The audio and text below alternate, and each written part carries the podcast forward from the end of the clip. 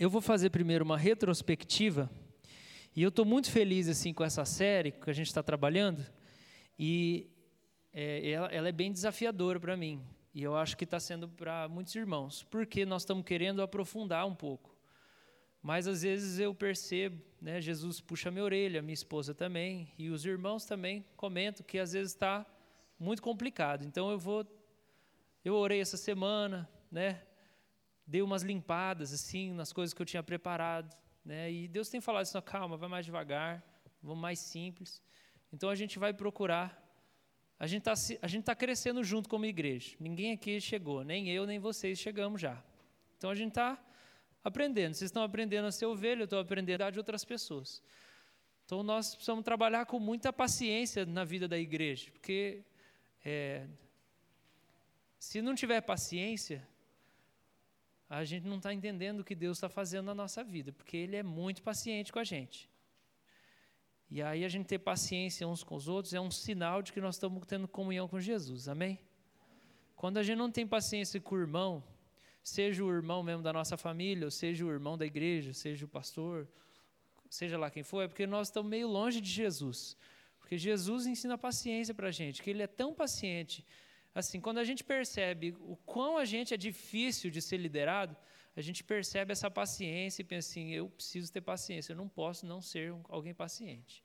Então, nós vamos caminhar e eu vou procurar hoje dar uma simplificada, é, mas Talvez eu não consiga, porque vocês me conhecem. Então eu vou fazer uma retrospectiva, tá? E a gente nesse ano está falando muito sobre esse negócio do drama. Né? Então algumas pessoas pegaram, outras não.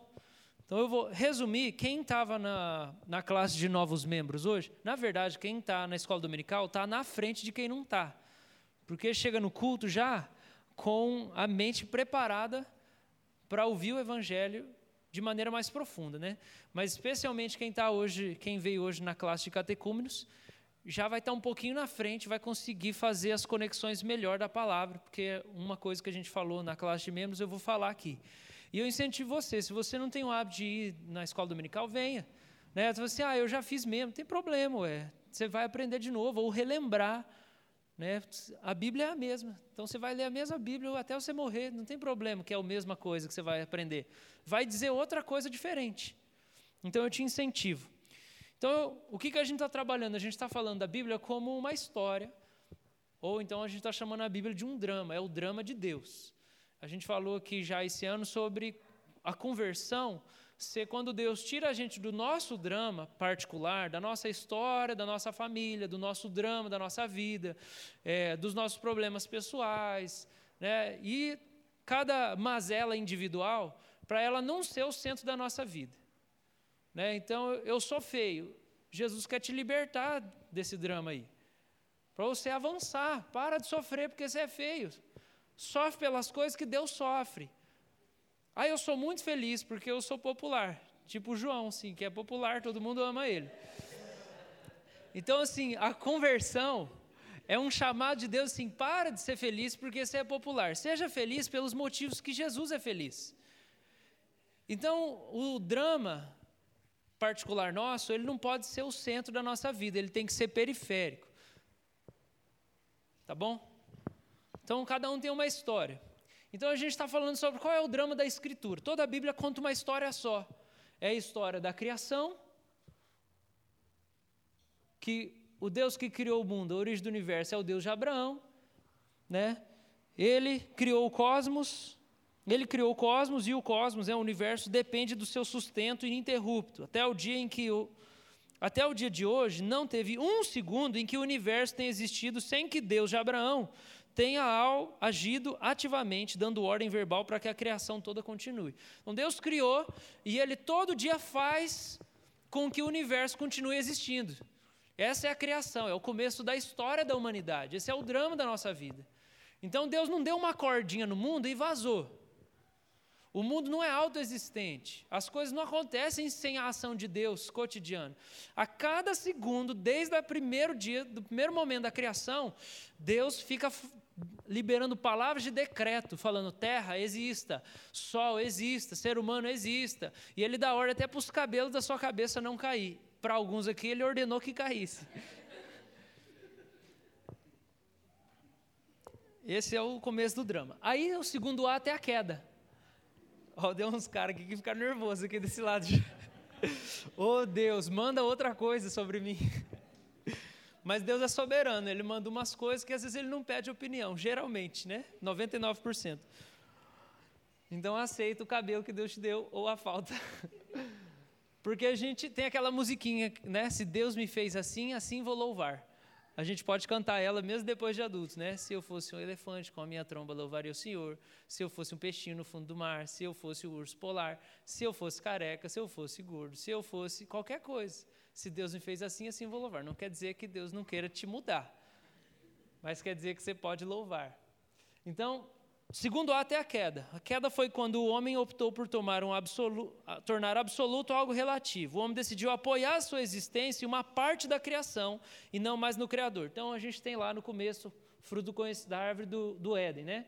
Do conhecimento do bem e do mal. Então Deus era o Criador e falou assim: confia em mim. O homem é assim, não. Essa fruta aqui, ela tem uma aparência boa, essa fruta aqui, ela pode me explicar um negócio, ela parece boa para o entendimento, ela vai me dar alguma coisa que ainda é uma linguagem que eu não tenho, e ela parece gostosa. Aí o homem fala assim: eu vou confiar mais no que eu estou vendo na fruta do que no Deus que criou a fruta. Então o homem apoia a existência dele numa parte da criação num elemento da criação, seja cognição, seja estética, seja linguagem, e em vez de apoiar no Criador, aí foi a queda. Pronto, eu vou confiar mais em alguma coisa que Deus criou, eu vou me apoiar mais em alguma coisa que Deus fez, pode ser um relacionamento, pode ser uma pessoa, pode ser um, um sonho né, de realização, do que confiar em Deus. Essa é a queda. Então, o, a história acontece assim. E a redenção é o quê? Deus vem de em modo criatura para ele ser visto, ouvido, conhecido, experimentado de maneira tangível em Jesus Cristo. E assim Jesus reivindica o senhorio, a confiança, o apoio, o depósito de toda a existência humana. Quando ele diz eu sou, Jesus fala eu sou. Então essa é a redenção. Beleza, esse é o drama. Depois tem é, a restauração de todas as coisas, quando Jesus vai voltar e vai limpar o planeta inteiro dos pecados definitivamente, e não vai ter mais nenhum pecador, porque vai ser tudo jogado no fogo, aqueles que não se arrependeram até a volta dele. E nós que estamos aqui pecando, mas nós já confiamos em Jesus, quando ele voltar, o fogo vai nos purificar, mas ele não vai nos destruir, e nós seremos glorificados. Amém? Essa é a história da humanidade. Nós vamos repetir isso algumas vezes, porque isso tem que entrar na nossa cabeça. Essa é a história da Bíblia. Tá? E quando a gente fala da nossa vida, essa tem que ser a história da nossa vida. Deus está chamando você para que essa esteja, seja a história da sua vida. Então você olha para a sua vida e pensa: eu fui criado bem bonito por Deus, maravilhoso, cheiroso, gostoso, ótimo, inteligente, perfeito. Eu pequei e decidi não confiar em Deus. Essa é a história de cada indivíduo aqui. Decidi confiar em mim, naquilo que eu vi que eu achei bonito. Decidi confiar no discurso de outra pessoa. Decidi confiar na experiência amorosa que eu podia ter. Decidi confiar no dinheiro que eu podia ganhar. E aí eu pequei, me afastei de Deus. E toda a minha vida está sendo isso. Eu confiando em alguma coisa que não é Deus. E aí Jesus vem e chama assim: confia em mim. Eu sou o Senhor de tudo. Volta para mim. Me ama. Eu sou. Eu sou o que sou. Confia em mim. Essa é a história da nossa vida. Você consegue se identificar aí? Você consegue ver isso na sua vida? Que você é alguém que está correndo ainda, tentando se dar bem, não em Jesus, mas em outras coisas. Ah, não, se eu trabalhar mais, ganhar mais dinheiro, vai dar certo. Ah, não, se eu casar, vai dar certo. Não, se eu ficar mais bonita, vai dar certo. Não, se eu for promovido no trabalho, aí vai dar certo. Isso aí tudo é idolatria, irmão. Isso aí é queda. Essa é a nossa história, irmãos. A nossa história é a gente tentando construir a vida fora de Deus. E quem é crente também faz isso. E a redenção é Deus vindo te chamar. Confia em mim, se relaciona comigo, me ouve, me obedece, descansa em mim, tudo vai dar certo em mim. Olha para mim. Isso é conversão, é a nossa história. Amém, irmãos? Aí depois disso, o que, que nós falamos? Da batalha espiritual. Por quê? Por que, que a gente não consegue fazer isso? Porque Satanás engana a gente. Ele seduz a gente igual a serpente seduziu Adão e Eva. Então a batalha espiritual é, é compreendida. Tanto Deus quanto Satanás reivindicam toda a criação, não deixando nada neutro ou indisputado. Então não tem nenhuma área da nossa vida, seja o dinheiro, seja a estética, seja os relacionamentos amorosos, seja o conhecimento, em que você não tem, de um lado, o Satanás querendo que você confie totalmente nessa área, transforme essa área numa coisa absoluta da sua vida, em que você deposite a sua esperança nessa coisa, em que Deus está dizendo assim: não confia nisso, confia em mim. Não tem nenhuma área da vida em que não tem essa coisa, essa batalha espiritual. Você pensando assim, se eu for promovido, vai ser realizado. Deus, isso é idolatria. Anda comigo, confia em mim. Você pode ser promovido, vai abençoar um monte, mas o que você precisa é de mim, mais que tudo. Amém, irmãos?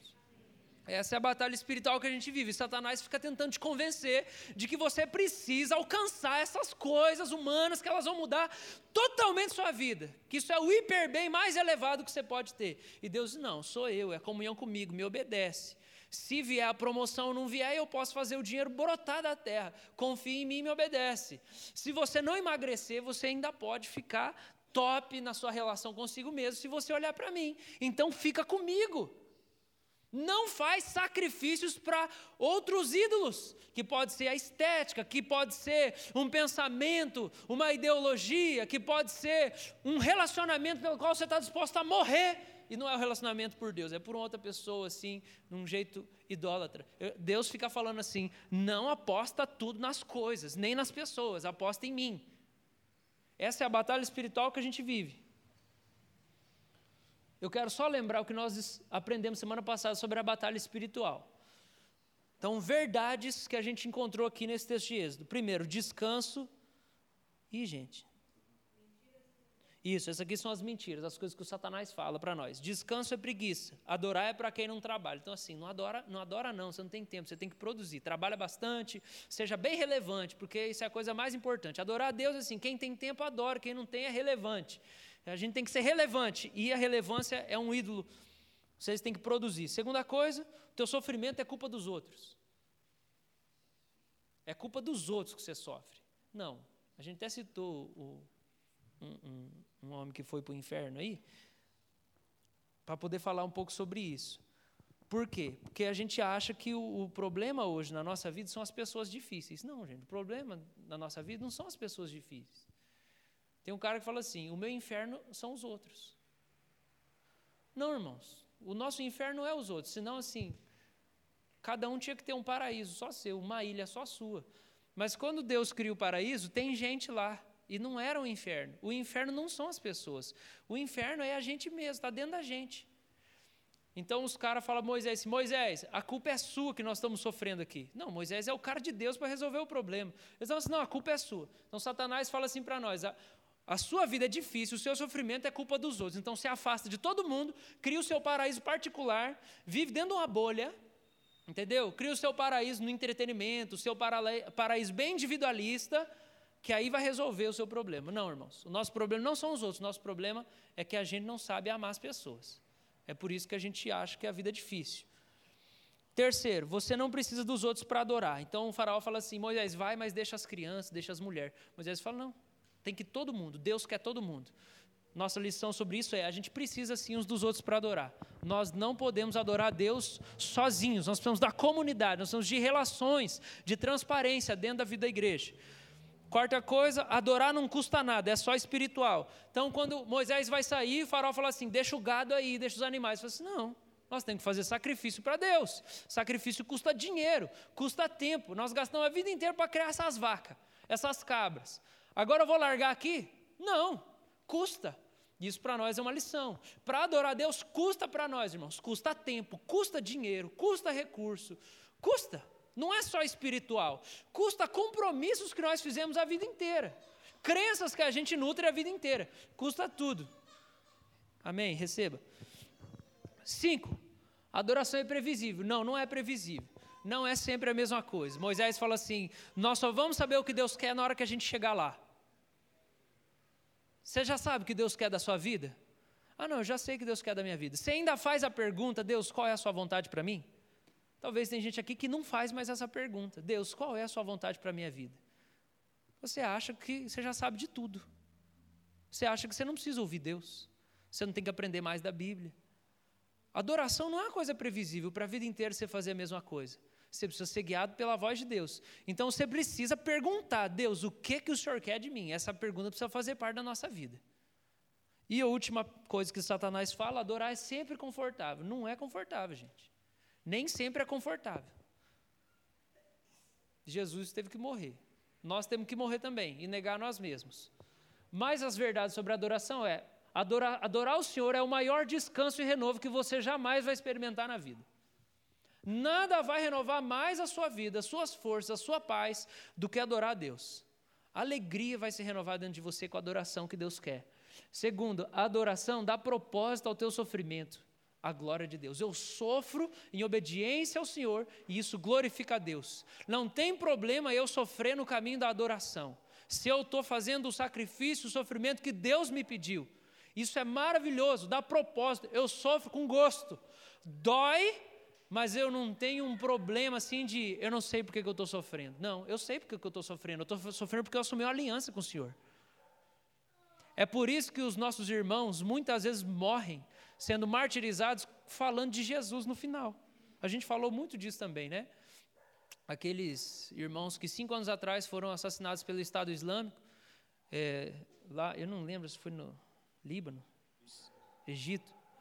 É, um deles estava lá a câmera mostrando, e ele estava, antes dele ser degolado, as últimas palavras dele eram direção a Jesus.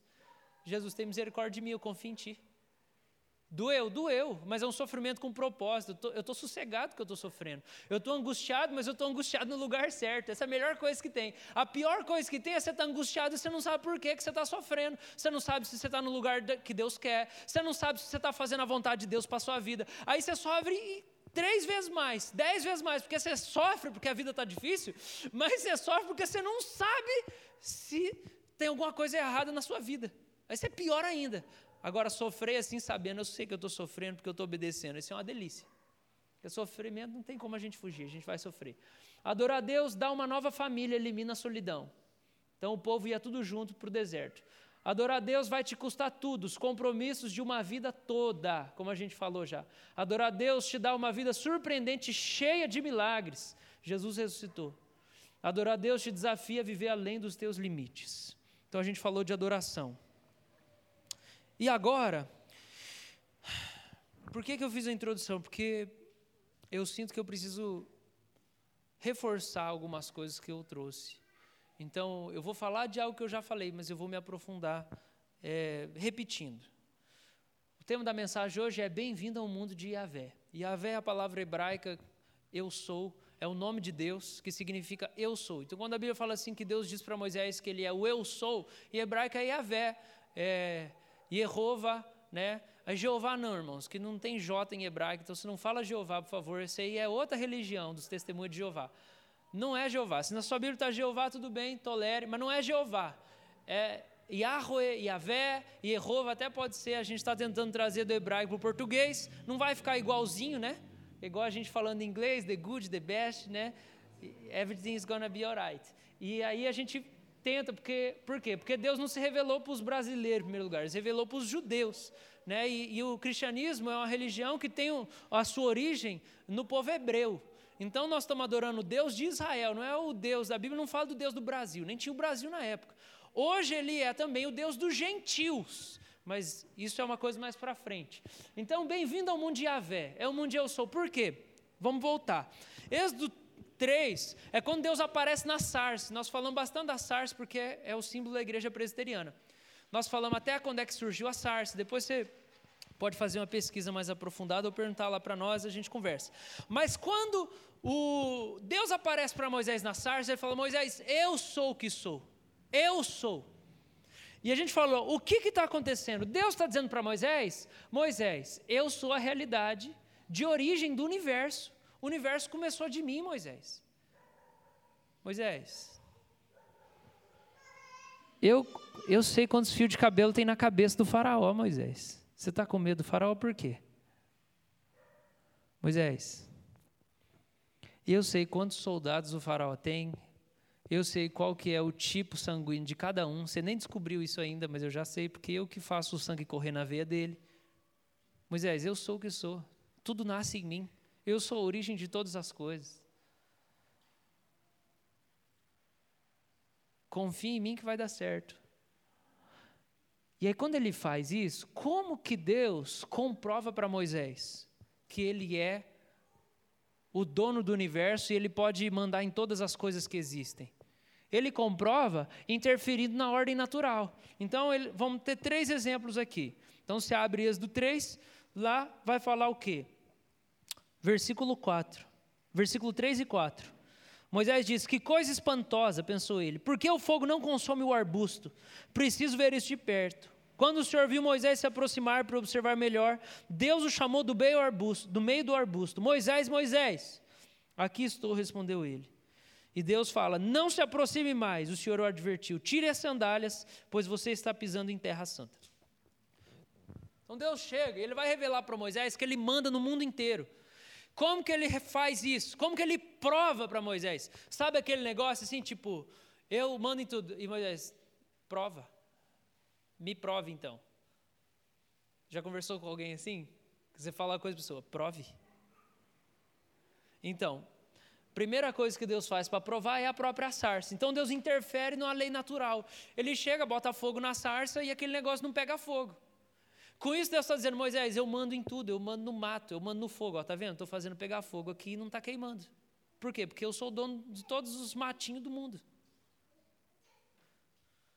Aí, segunda coisa que Deus faz. Ele fala assim, Moisés, o que, você tem na mão? Está no capítulo 4. Não vou ler os textos porque não dá tempo, mas está lá no 4. Moisés, o que, você tem na mão? Ele falou assim, eu tenho um cajado. Ele falou assim, então Moisés, seguinte. Pega esse cajado e taca nos irmãos. Não, brincadeira. Ele falou assim: pega esse cajado, bota ele no chão e pronto. Moisés bota o cajado no chão, o que, que acontece? Vira uma. Uma serpente, cobra, pode ser. Vamos falar em termos mais refinados. Um objeto inanimado se transforma num ser vivo, bem diante dos olhos de Moisés. É um toco, gente. Isso aqui não vai nascer nada daqui. Isso aqui não vai virar uma cobra nunca. Nem que nós fique aqui até amanhã pedindo para virar uma cobra. Vira uma cobra, não vai virar uma cobra. Por quê? Porque Deus criou leis naturais. E pedaço de pau não vira cobra nas leis que Deus criou para o mundo. Você já viu um pedaço de pau virar cobra? Não viu. Mas Moisés viu. Por quê? Porque Deus interfere na ordem, da, é, na ordem natural para poder dizer, viu Moisés, como eu mando em tudo, eu estou fazendo um pedaço de pau virar uma cobra. É porque eu que mando nos pedaços de pau que existe no mundo. Terceira coisa, Moisés, Deus fala assim: põe a mão no peito. Moisés põe a mão no peito. Agora tira, aí está tudo leproso. Quando ele põe de volta, desaparece a lepra. Deus faz a aparição e desaparição de uma doença mortal em segundos, ou talvez na linguagem do biomédico, ele pega as células saudáveis e ele bota o vírus da lepra lá e o vírus come assim, instantaneamente tudo, a mão de Moisés fica podre na hora. E de repente já fica sarada de novo. Por quê? Porque Deus está dizendo, Moisés, está vendo que eu mando em tudo? Eu mando nos vírus do planeta. Eu acabei de fazer, em um milésimo de segundo, a lepra possuir sua mão e ela está podre agora, caindo nos dedos aí. Mas agora eu fiz voltar ao normal. Por quê? Porque eu mando. Eu sou Moisés. Eu sou o que sou. Tudo tem que me obedecer nesse planeta aqui que eu criei. Bem-vindo ao mundo de Yahvé. Então você vai fazer o que eu mando, porque vai dar certo, porque eu que mando nas paradas. Amém, irmãos? Tá bom, agora, quando a gente pensa nisso, Moisés tem que ir lá falar para o povo: Ó, Deus apareceu para mim, gente pegou fogo no matinho, mas não consumiu. A minha, a minha vara virou uma cobra e depois voltou. Eu vi a lepra aparecer e desaparecer. Deus apareceu para mim. Só que o povo não viu as coisas que Deus fez para Moisés. O povo só está ouvindo Moisés. Então, Deus tem duas opções. Primeira opção de Deus. Primeira opção de Deus é: incendiar um milhão de arbustos. Porque tem mais de um milhão de hebreus vivendo lá debaixo da escravidão do Egito. Então, se Deus quer se revelar para o povo inteiro e não só para Moisés, primeira opção de Deus: eu vou pôr fogo em todos os arbustos que existem aqui no Egito e vou sair de dentro dos arbustos para todo mundo e falar que eu sou o que sou. E aí eu faço todos os pedaços de pau virar cobra e depois virar pedaço de pau de novo e depois eu ponho lepra em todo mundo e arranco. Essa é a primeira opção. Segunda opção está em Êxodo 10. Vamos lá? Por favor. Êxodo 10, 1 e 2.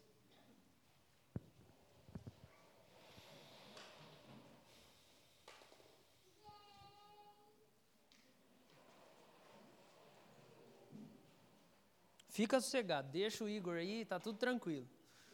Deixa ele aí. Até, quem sabe, Deus usa ele para falar com alguém, assim, para o Ministério Infantil.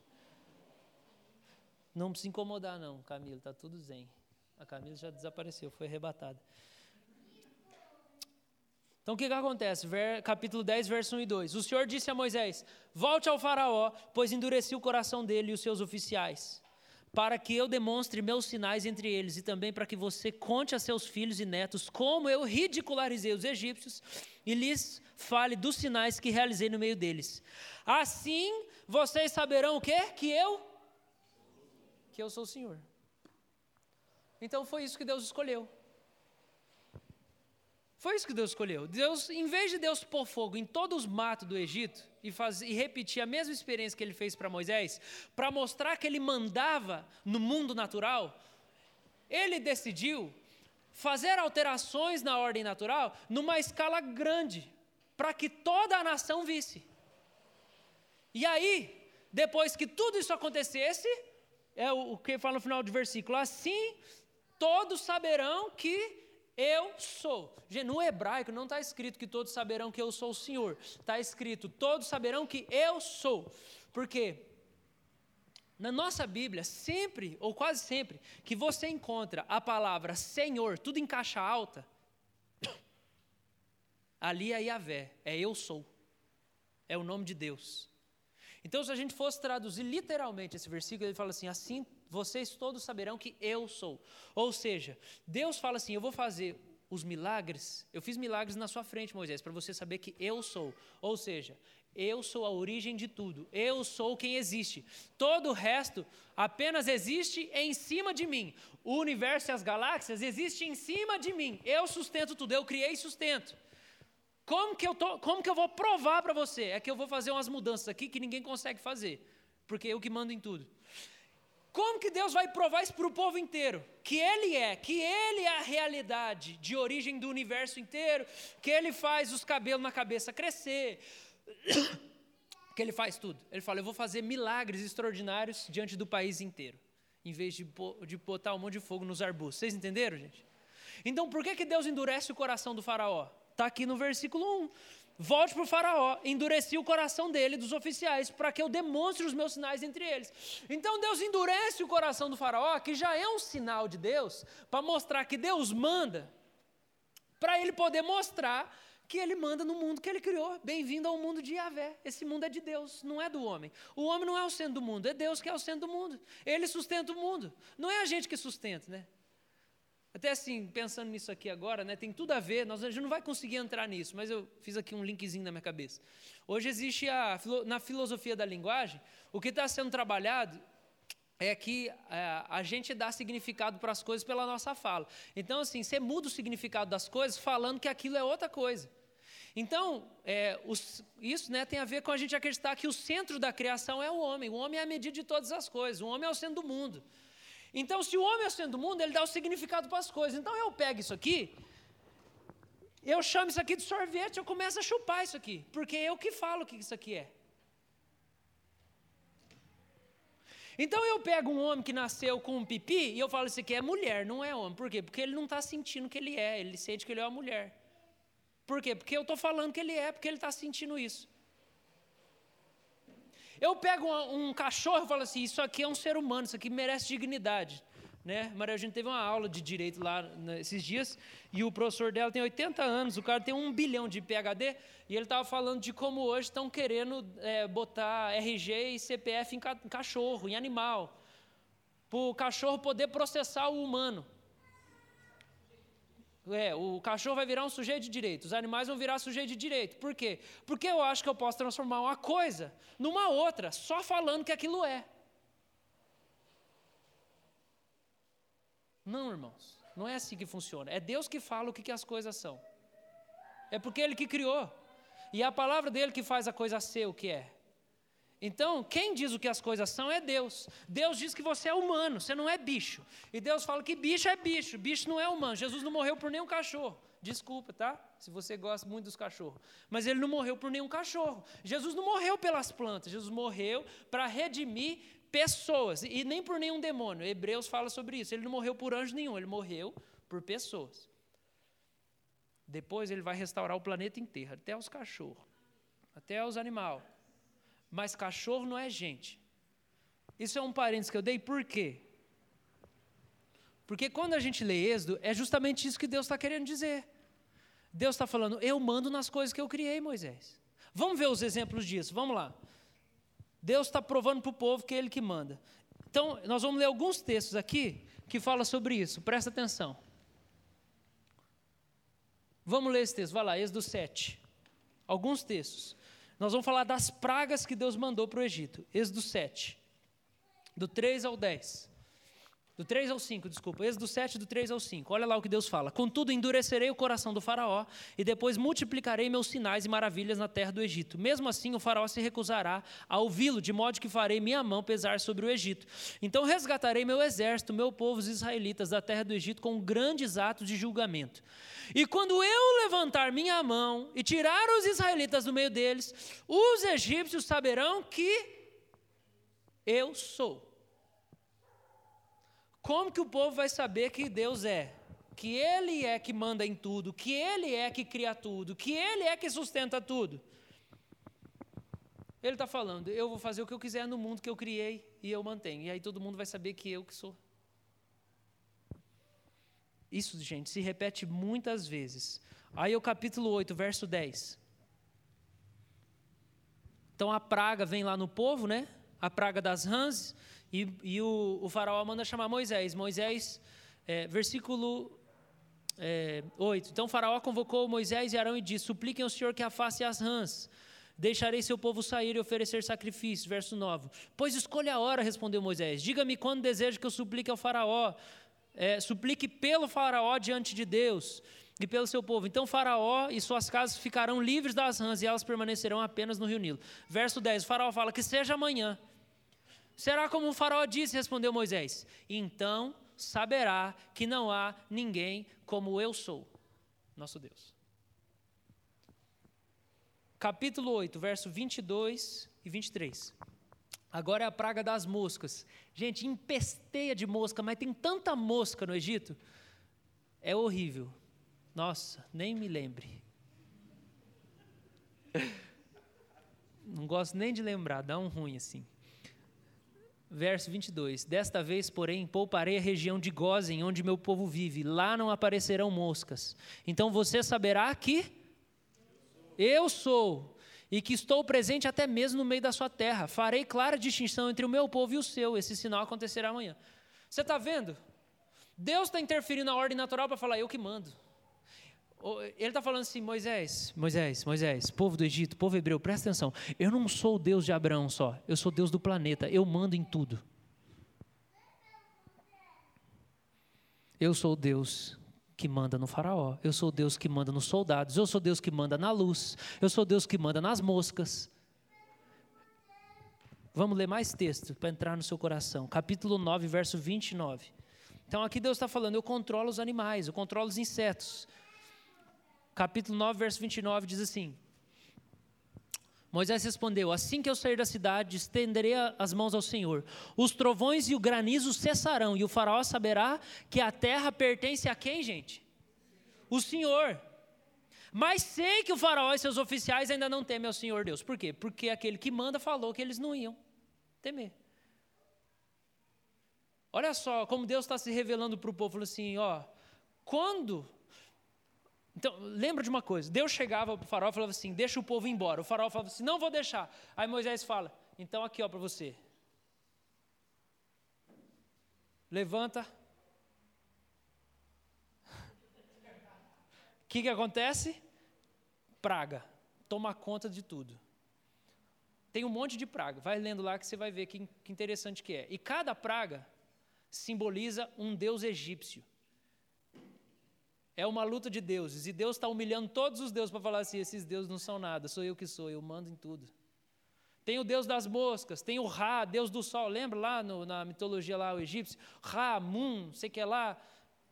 Tem um monte de Deus, Deus do sol, Deus da mosca, Deus da planta, Deus de tudo. Aí Deus pega, humilha cada um dos deuses egípcios, fazendo intervenções naturais mostrando que é Ele que controla o sol, porque aí Deus faz trevas. A Bíblia fala assim que Deus fez trevas palpáveis vir sobre toda a terra do Egito.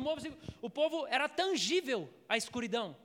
Era uma escuridão tangível. E o povo não via nada, um palmo na frente deles. Deus está falando assim: não tem nada para arrar, não. Sou eu que mando mesmo. Eu que criei o sol, a luz e acabou.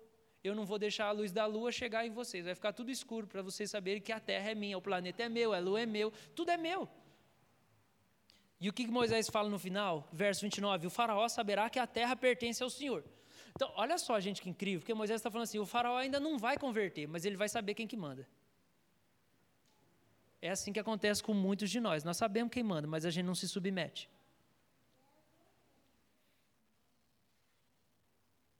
Por quê?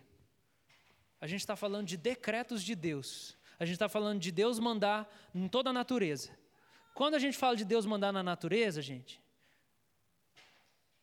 a planta não questiona Deus. Se Deus fala para a planta nascer, ela nasce. Se Deus fala para a planta morrer, ela morre. Ele dá ordens ininterruptamente para todas as coisas. Só que ele criou seres inteligíveis, emocionais, espirituais, biológicos, são seres humanos. E o homem é a única parte da criação que não quer obedecer à ordem dele. Isso que a gente chama de queda. E Deus é paciente, porque ele podia ter fulminado, vocês não vão obedecer, vai morrer tudo, vou ficar só com as plantas e os animais aqui. Nós falamos assim: não, então vamos lá, vamos trabalhar isso daí. Eu vou me revelar para vocês, para vocês começarem a me obedecer, igual o planeta que gira certinho, todo ano e todo dia, ao redor lá do Sol, né? Se você não sabe, né? é uma teoria. Não está na Bíblia, porque a Bíblia não é um livro de ciência. Não vai, você vai aprender fórmula de Bhaskara na Bíblia, mas você vai aprender como a sua alma ser salva. Vamos caminhar. Vocês estão entendendo, gente? A palavra que Deus está dando para ele é: Eu sou a origem e eu mantenho todas as coisas. Aí a gente tem que entender, gente: nada existe, tudo subsiste, tudo está apoiado naquele que é. Eu vou ler alguns versículos, você vai só prestar atenção. Salmo 147, do 15 ao 20. O Senhor envia as suas ordens à terra e a sua palavra corre velozmente. A palavra que Deus fala corre velozmente, dá a neve como a lã, espalha a geada como cinza, ele arroja o gelo em migalhas. Quem resiste ao seu frio?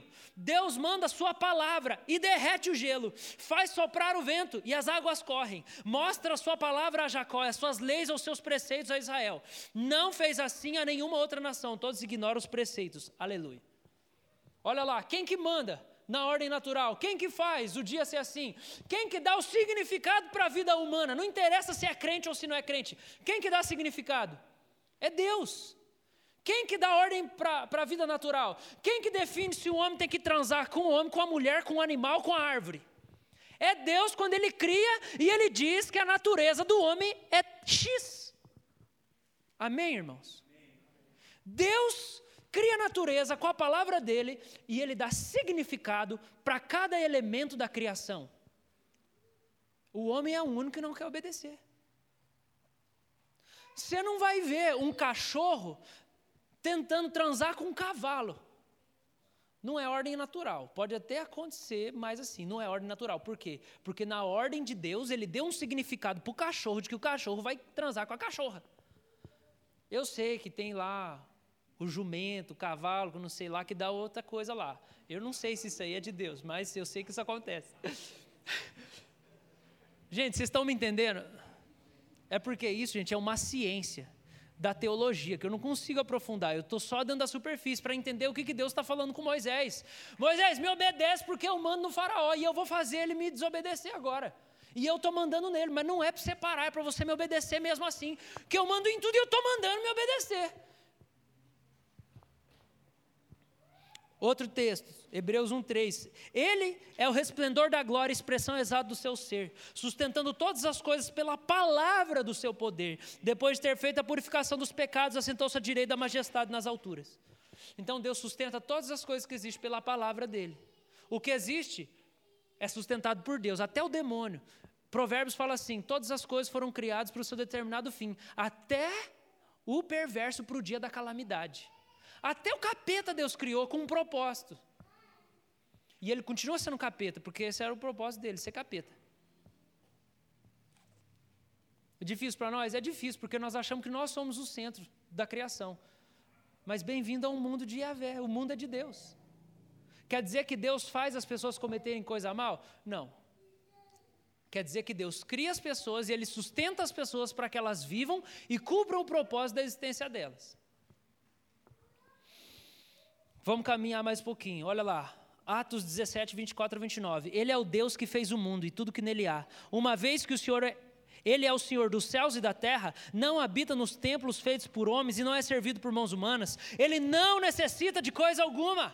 Ele mesmo dá a vida e fôlego a tudo. Ele supre cada necessidade. De um só homem ele criou todas as nações da terra. Está lá em Gênesis. Tu, tendo decidido de antemão onde se estabeleceriam e por quanto tempo. Olha só, Deus decidiu onde as nações iam existir, por quanto tempo elas iam existir. Deus é o Deus da história, irmãos. A história do mundo é a história de Deus. Nele vivemos, nos movemos e existimos. Todo mundo que vive, vive em Deus, mesmo que não seja crente. Porque quando a gente fala que vive em Deus, não quer dizer que a pessoa tem comunhão íntima com Jesus. Quer dizer que é Jesus que faz ela acordar, o sangue correr pela veia, ela ter cérebro. É Jesus que faz. Colossenses 1, 16, 17. Nele foram criadas todas as coisas, nos céus e na terra, as visíveis e invisíveis, os tronos, soberanias, quer principados, potestades. Tudo foi criado por meio dele e para ele. Ele é antes de todas as coisas. Nele tudo subsiste. Ninguém existe, todo mundo subsiste. O que quer dizer? Quem é, é o eu sou só. Ele que é autoexistente está por baixo de tudo. Tudo que existe é sustentado por ele, tudo subsiste nele. Nada existe, tudo subsiste. Tá, vamos então fechar e amarrar isso aqui. Jesus. Quando Jesus encarna, ele dá sequência. No Evangelho de João, ele fala sete vezes: Eu sou. E com isso ele está dizendo que ele é o Deus lá de Moisés. Então Jesus fala: Eu sou a luz do mundo, eu sou o bom pastor, eu sou a porta, eu sou o pão da vida, eu sou a ressurreição à vida, eu sou o caminho, a verdade a vida, eu sou a videira. Jesus está dizendo: Eu sou. Eu sou o Deus que apareceu para Moisés. Eu sou o dono do mundo inteiro. Como é que ele demonstra isso? Ele manda o vento parar e o vento obedece. Ele um dia passa, tem uma figueira lá. Ele manda a figueira secar, ela seca na hora. Tudo que Jesus manda acontece. Ele fala assim: ressuscita, talita cume, levanta a menina. Todo mundo está assim dando risada. É, Está morta, não vai levantar. Jesus fala: levanta. A menina levanta. Por quê? Por quê, irmãos? Nós já vamos orar para encerrar. Por quê? Porque Jesus manda no mundo inteiro. Vocês estão entendendo, gente, em nome de Jesus? Agora, por quê? Por quê? Por quê? Que ele não obriga todo mundo a se converter e obedecer ele? Porque ele decidiu fazer diferente. Pronto, ele manda. E ele falou assim: vocês não, vocês nós vamos conversar. E eu vou. Deus é tão humilde que ele fala assim: nós vamos conversar. E eu vou te dar minha palavra. E eu vou falar com você na minha palavra. E eu vou me revelar para você. E eu vou construir um relacionamento com você. Deus tem uma relação com a grama que cresce, com essa cadeira aí. Porque se ele não sustentasse a matéria, mesmo inanimada, ela não ia ficar de pé. Mas ele não tem uma relação de conhecimento, de intimidade. Agora, com você, ele quer ter. E não é só com o pastor, porque senão ele só falava no arbusto lá e não fazia os milagres. Deus faz milagre para a nação inteira, porque ele quer dizer assim: eu quero ter relação íntima com todo mundo. E em Jesus, ele ressuscita Jesus dos mortos para dizer assim: eu mando em tudo, até a morte eu mando e eu venço ela. Para poder dizer para nós assim: eu quero relação com você, eu quero intimidade com você, eu quero estar perto de você. Se a gente pode tirar pelo menos uma conclusão prática desse negócio para a nossa vida, é por que, que às vezes Deus fecha as portas? Por que, que Deus fecha as portas das coisas que Ele mesmo mandou a gente fazer? Por quê? Deus manda você evangelizar alguém, essa pessoa não ouve nada que você fala, você assim, acha que não é da vontade de Deus. É, mas se fosse assim com Moisés, ele parava então. Deus manda, Deus está falando com você assim, ó, você precisa trabalhar o seu pensamento aí. Suas ideias são, estão meio erradas, você tem que ser mais bíblico. Aí você tenta lá estudar, você não consegue, aparece um imprevisto lá. Aí você pensa, ah, não é da vontade de Deus que eu estude, não, porque eu não consegui estudar a Bíblia. Eu não consegui ir na escola dominical porque tive imprevisto. Não, irmãos. Por que, que os imprevistos acontecem? As portas fecham. Para Deus mostrar de quem é o mundo no qual você vive. Bem-vindo ao mundo de Yahvé. Deus está falando assim: eu mando em tudo e eu quero que você me obedeça mesmo tendo dificuldade. E eu vou mostrar o meu poder nas coisas que estão difíceis de acontecer. E aí você vai saber que eu sou. Porque você vai lá pregar para o povo e eles não vão querer ouvir a minha palavra, mas você vai lá. Aí a gente vai, tenta evangelizar, tenta aconselhar, tenta pregar, aí a pessoa não quer ouvir. Você tenta evangelizar sua família, ninguém quer saber de Jesus. Aí você pensa assim: não, não é da vontade de Deus que ele se converta, não, porque eles não foram eleitos. Não, irmãos, não é nada disso. É Deus mesmo que, que não salvou ainda de uma vez, que é para ele poder fazer milagres através dos obstáculos. E é para você pegar e obedecer ele. E não ficar pensando assim, mas não está muito fácil, eu acho que Deus não quer. Não, gente, não é assim que funciona. Porque Deus endureceu o coração do faraó, Deus mandou as pragas. Isso fala no seu coração de alguma maneira, em nome de Jesus? Isso é muito pessoal. Porque você só tem os cabelos da sua cabeça, você só está vivo hoje porque Deus escolheu que você vivesse hoje. Deus ama você, Ele se interessa na sua vida, Ele escolheu, você vai viver. Vamos ficar de pé. Vamos orar? Você está vivendo no mundo de Deus. Não é o seu mundo. Não é o mundo dos animais. É o mundo de Deus. Esse mundo é de Deus.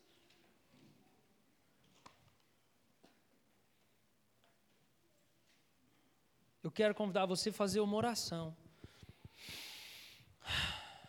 Primeiro agradecendo ao Senhor, porque Ele escolhe que você viva. Ele te dá saúde, te dá entendimento, te dá talentos. Faça essa oração nesse momento. Senhor, obrigado pelo modo como o Senhor me fez. O Senhor escolhe que eu esteja vivo hoje. O Senhor escolhe que eu esteja vivo. Com dificuldades e obstáculos, o Senhor escolhe que eu viva. Senhor, obrigado pela minha vida, pela minha história. Obrigado pela minha família, pelo, pela cor do meu cabelo. Obrigado pela minha falta de cabelo. Obrigado, Deus, que eu sou peludo. Obrigado, Deus, porque eu não sou muito bom em matemática, Senhor, mas eu sou bom com cores. Obrigado, Deus, porque o Senhor me deu aptidões. Obrigado, foi o Senhor que me criou, o Senhor que me inventou. Segundo lugar, uma oração de submissão. Senhor, eu reconheço que eu não estou sendo obediente ao Senhor.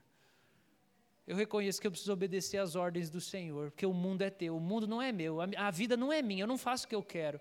O Senhor está falando comigo, eu preciso te seguir, eu preciso me submeter. O Senhor é, o Senhor é, o Senhor é. Senhor, nós queremos aqui ser gratos ao Senhor na nossa jornada, mas nós queremos também obedecer quem manda em tudo.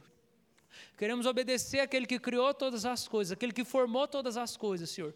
E com Moisés, nós queremos ir contra as probabilidades, confiando na palavra do Senhor.